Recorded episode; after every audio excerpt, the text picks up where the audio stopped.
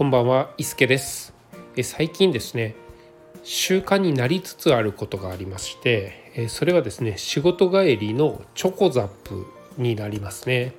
え私の家のえ最寄り駅のですねえ駅前にチョコザップがありまして私はもうあの入会しているんですけれどもなかなか時間がなかったりちょっと間時間があるとあのすぐねあのギア探しに行ってしまったりとかするのでなかなか行く機会がないなっていうところで、えー、いました。で、え、仕事が終わるとあの「今から帰ります」って妻にね連絡をしてま、えー、っすぐ帰るっていうのがねま、えー、っすぐ帰りたいっていう思いもあってであとはまっすぐ帰らないとちょっと罪悪感があるようなところもありまして、えー、仕事が終わったらすぐに帰っていたんですけれども最近は、えーと、最寄り駅にですね着いたらその目の前のですねチョコザップに行って着替えもせずにそこでちょっと体を動かして帰るっていうのをしてます。うん、これが、えー、時間がですね多分5分から10分ぐらいしかチョコザップにいないんですよ。はい、仕事帰りなので、えー、私スーツで仕事してるんですがスラックスに、まあ、ジャケットはねちょっとあの脱いでいるんですけれどもネクタイも外してワイシャツにスラックスで、えー、革靴でそのままですね、えー、チョコザップに入りまして荷物を置いて、えー、ちょっとね運動します。ラットプルダウンというですね、えー、まあまあメニューはいいでしょう。はい。まあ5分から10分ぐらいですね、あのまあちょこちょこと、えー、チョコザップをしてですね、帰る。で、えー、妻や子供たちにはですね特にこうチョコザップに行ってるみたいなことを言ってないので、まあ、直帰してるぐらいの時間で帰るので全然そんな待たせてる感じもないですし違和感なく帰ってる帰れてるんですねそれを、えー、かれこれ多分2週間ぐらい2週間以上かな、えー、ずっとやってます。休みの時だけねちょっとそのルーティンが叶わないので仕事の時だけなんですけれども、えー、これでねかなり体が変わってきてますね。やっぱりちょっと動かすだけでも違いますしでハードにやってしまうと、えー、まあ、毎日できない習慣化できないっていうことにもなるので、まあ、ちょっと軽く、えー、習慣化できるような感じで、えー、なんとかできないかなと思って今のような形をとっているんですけれども、うん、まあ結構ねあのしっかりついてきてるような感じはありますね。うん、最初はもう全然持ち上げられなかったウエイトが今は結構軽々軽々でもないんですけれどもあのしっかり持ち上げれるような形になってきてますね。うん、去年の12月に、えー、私スパルタンレースっていうのに出たんですけれどもその時、えー、最後の方がもう握力がなくて自分のね体を、えー、支えることができないぶら下がることができないような、えー、ヘトヘトになってしまって最後のミッションはねクリアできずにゴールしたっていうちょっと悔しい思い出がありましてで今年も12月に関西でスパルタンレースがあるようなのでそこに出るか出ないかちょっとまだ悩んではいるんですけれども、うんまあ、そこに向けてっていうのもありますし、えー、まあ、ちょっとちょこちょことやっていこうかなと思ってます。はいまあ、そんなこんなで伊助のナイスなアウトドア今日も始めていきたいと思います。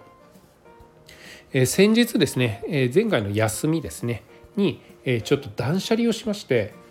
私あの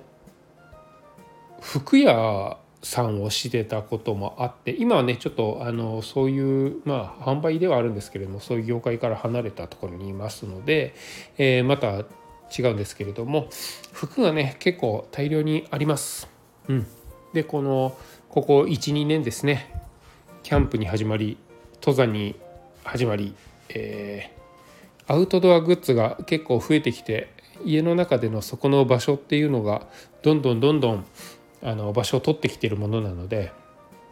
うん、で、え、そういうライフサイクルが変わってくると着る服っていうのも変わってきますので、えー、ここねあの何年も着てない服っていうのがたくさんあるなと思いましたので、えー、それを、えー、まあこれはもういいだろうっていうのをですねすっきり売りに、え、リサイクルショップへ行きました。えっとどこだったかなブックオフに行きましたね。でブックオフも、えー、なんちゃらあスーパーなんとかっていうんですかねちょっとよくわかんないんですけれどもブランド品専門のコーナーがあったり、えー、アウトドア商品もあっておもちゃもあって本もある CD もある、えー、自転車も売ってるみたいなそういうところですね。はい、ブランド品なんかはあの名だたるラグジュアリーブランドがですねケースに入ってしっかり入っているようなで、えー、鑑定士の方もいて、えー、その方が査定するっていうしっかりした大きめのブックオフなんですけれどもそこに出しに行きました。ね、本当はね、えー、自分で写真を撮ってメルカリなりそういうところで販売した方が、うん、あの利益にはなると思ったんですけれどもその撮影と出品するまでの手間あとは、えーと値引き交渉に応じる。で売れた時の発送、えー、その辺のね、えー、手間を考えると、えー、もう一個一個やっていたら、まあ、確かに利益にはなると思うんですけれどももう、まあ、いいかなっていうことであのガツッと売りに行きました。うん、もうねかなり安く叩かれたような気はするんですけれども、まあ、あのメルカリで売ったら、えー、売る値の、えー、5分の1か下手したら10分の1ぐらいの値段でしか売れなかったものもあったりするので、うんまあ、なかなかそこは、まあ、そういうビジネスをしてる人たちなのでねブックオフも、うんまあ、しょうがないかなと思いました。あとはあの値がつかないけどこの服どうします？この靴どうします？っていうのがありまして、うん、で、まあ、引き取ってもらえるんだったら引き取ってもらおうと思ってたんですがこれどうするんですか？ただで引き取った後ここで売るんですか？って聞いたところですね。もうあの値段がつかなかったものに関しては、えー、ブックオフで売らずに海外の 貧しい子どもたちにあげますっていうことだったのであそれはいいと思って、うん、服がない靴がないって困ってる人がいてねあのそこに、えー、届けてくれるんだったらそれはいいということで値段がつかなかったんですけれどもそのまま寄付というような形で、えー、ブクフにお渡しいたしました。ね、でもうんどうなんでしょうねこの今のこのご時世にそういう人ってまだ多いんでしょうかね。うん、どんどんね世界の中でも安くなっている日本ではありますしもうなんならあの近隣のね、えー、国の方が経済発展がすごい成長が目まぐるしくて、えー、今まで日本に出稼ぎに来ていた人が逆に日本人がそっちの国に行った方が稼げるんじゃないかみたいなねそんな感じに日本がなってきているっていうことも耳にする中、うん、まだ着る服に困っている履くものに困ってるっていう人がいるんでしょうかね。まあまあまだいるからその事業がね成り立っていると思うのでまあありがた迷惑でね向こうで飽和しててこれどうしようもうゴミになるしかないわっていう形になっていないのであればそれはねいいかなと思うんですけれどもうんその貧しい国っていうのがもうそろそろ世界でもなくなってきてるんじゃないかなっていうのはうすうす思っているような感じではありますね。うん。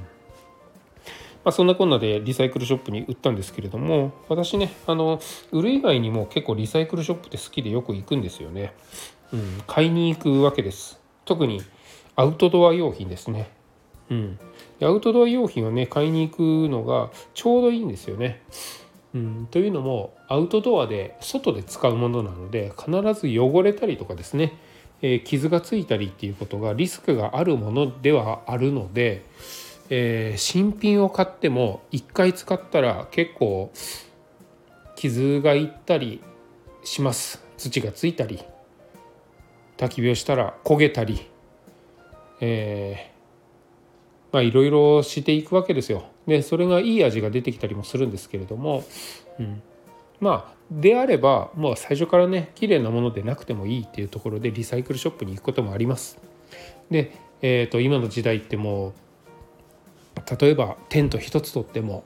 うんお鍋一つとっても何をとってもいろんなメーカーからいろんなものが出ていて、えうちはこれがいいうちはこれがいいあっちはここが強みですみたいなことでいろいろね、えー、競争をしているわけなんですけれどもそこまで自分にもう絶対これじゃなきゃいけないっていう、えー、こだわりがね私そんなにそこまでは強くないんですよね。まあ、中には絶対これが欲しいっていうのがあるのかな。まあ、あったとしたらそれは新品を買ったりもするんですけれども、まあ、そうでない場合、えー、たまたま行ったところのリサイクルショップにあるものあこれいいじゃんこれ使おうっていうことで、まあ、なんかね掘り出し物を見つけるような感じで、えー、買ったりもします。でそれをもとに、えー、自分の、えー、キャンプであったり登山、まあ、であったりですね、まあ、そういうアウトドアのスタイルをちょっとずつ作るみたいなこともねしてたりもするので、うん、そこまでこのこのメーカーでないといけないっていうのもないですし、うんえー、そんな感じで自分にね、えー、合うような便利なものが安く、えー、売ってないかなって調べるのも結構好きだったりしますね。でここでコツなんですけれども、え、目玉商品のような形でバーンと出てるものってみんなが見るんですよね。えー、なのでまあすぐ売れたりとかなので、えーと、パッと目につくるとつくところにですね置いてある、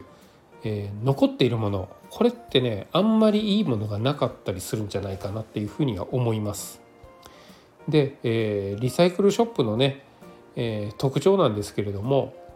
まあお店の中に物が多い非常に多いんですよね物が。えー、売ってるものですね商品が非常に多い商品数が多いので、えー、店員さんもなかなか全部見切れてないですし陳列を毎日し直す畳み直すっていうこともなかなかできないんじゃないかなと思うんですよ。うん、畳んでるものがそもそもないですね。かけてるものか、えー、置いてるもので置いてるものも、えー、毎日、えー、決まった場所があってそこに、え、誰かお客さんが手に取ったら、えー、分かるようになのであちょっと場所がずれてるからここに戻そうっていうことがねしてるわけではないと思うんですよ。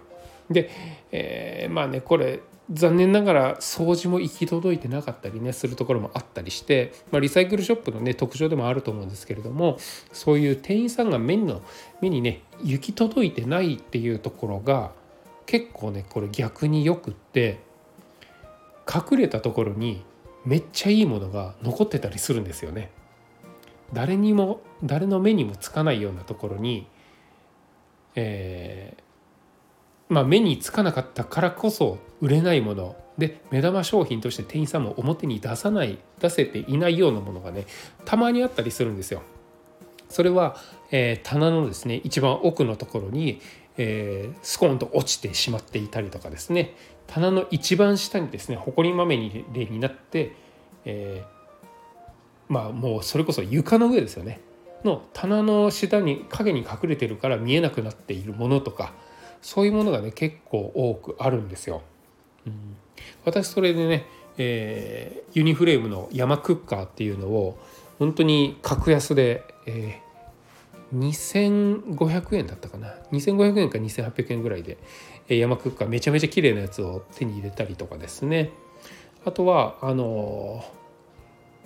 えー、これもユニフレームですね。ユニフレームのフィールドラックの上に置く鉄の鉄板ですね。これ普通に買うとね2,000円ぐらいするんですけれども 2,000, 2000円じゃない2,3000円。でうーんと安くて2,000円ちょっとぐらいかな。だったと思うんですけれどもこれねあの1,300円で買ったりとかうん。まあ中にはあの買わなかったけど私のねスタイルに合わなかったので買わなかったけどえっ、とヘリノックスのあのテーブルですね。がかなりお安いお値段で置いてあったりとかですね。なんかそういうのが結構ね宝探し的にあのリサイクルショップを探すのが好きだなっていうところはありますね。うん、なので、まあ、新品をね売ってるような、えー、お店に行ったらそれは綺麗に置いてますしでもそれって本当に手に取ってえー、これぐらいの大きさなんだなっていうのを見ることはあってもその場で買うっていうのがなかなかなくってでそこからインターネットを見て、えー、Amazon なり楽天なりメルカリなり、まあ、そういうところで、えー、その商品がですねもうちょっと安く売ってないかなっていうのを見て購入をしたりするんですけれどもリサイクルショップに至ってはなかなかあのそれ以下ってものがなかったり掘り出し物があったりするので、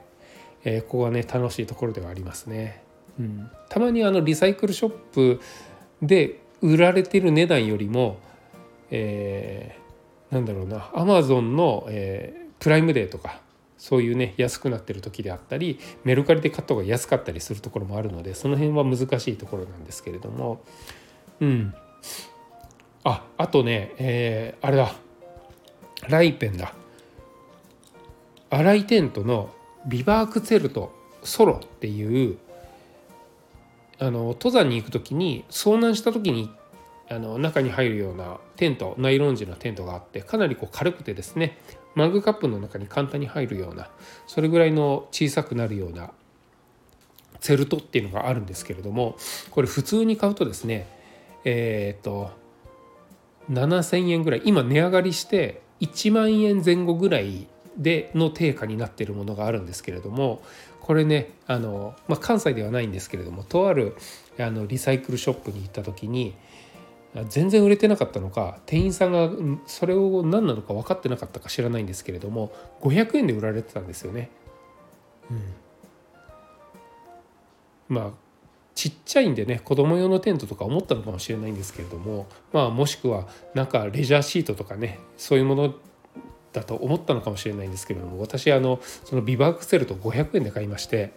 うん、買ってしばらくねあの持っていて、えー、家で広げてみたりちょっと設営してみたりとかしたんですけれども結局これ今は使わないなと思って売ったんですよ。うん、500円で買ったものをメルカリで売った時にえっ、ー、とね6,000いくらで売れたのかな？で手元に残ったのは5,000円ぐらい。500円で買ったのが5,000円で売れたっていうこともあったりするのでその辺はねあの、まあ、背取りみたいな感じになっちゃうんですけれども、まあ、そもそもあの自分があの欲しい使いたいと思ったので買ったので売るために買ってるわけではないのでね背取りとはちょっと違うんですけれども、まあ、そういう掘り出し物があったりするのがねリサイクルショップはすごい楽しかったりします。うん、なので、え、休みでねでも雨で外に繰り出せないとか予定が特にないとか、え、晴れてるけどアウトドアね山を攻めたりとかデイキャンプに行ったりとかそういう時間がなかなかないっていう時にちょろっと行くところでリサイクルショップっていうのはすごい好きな場所の一つですね。はい、まあ、今日はそんなところで、えー、締めたいと思います。それではまた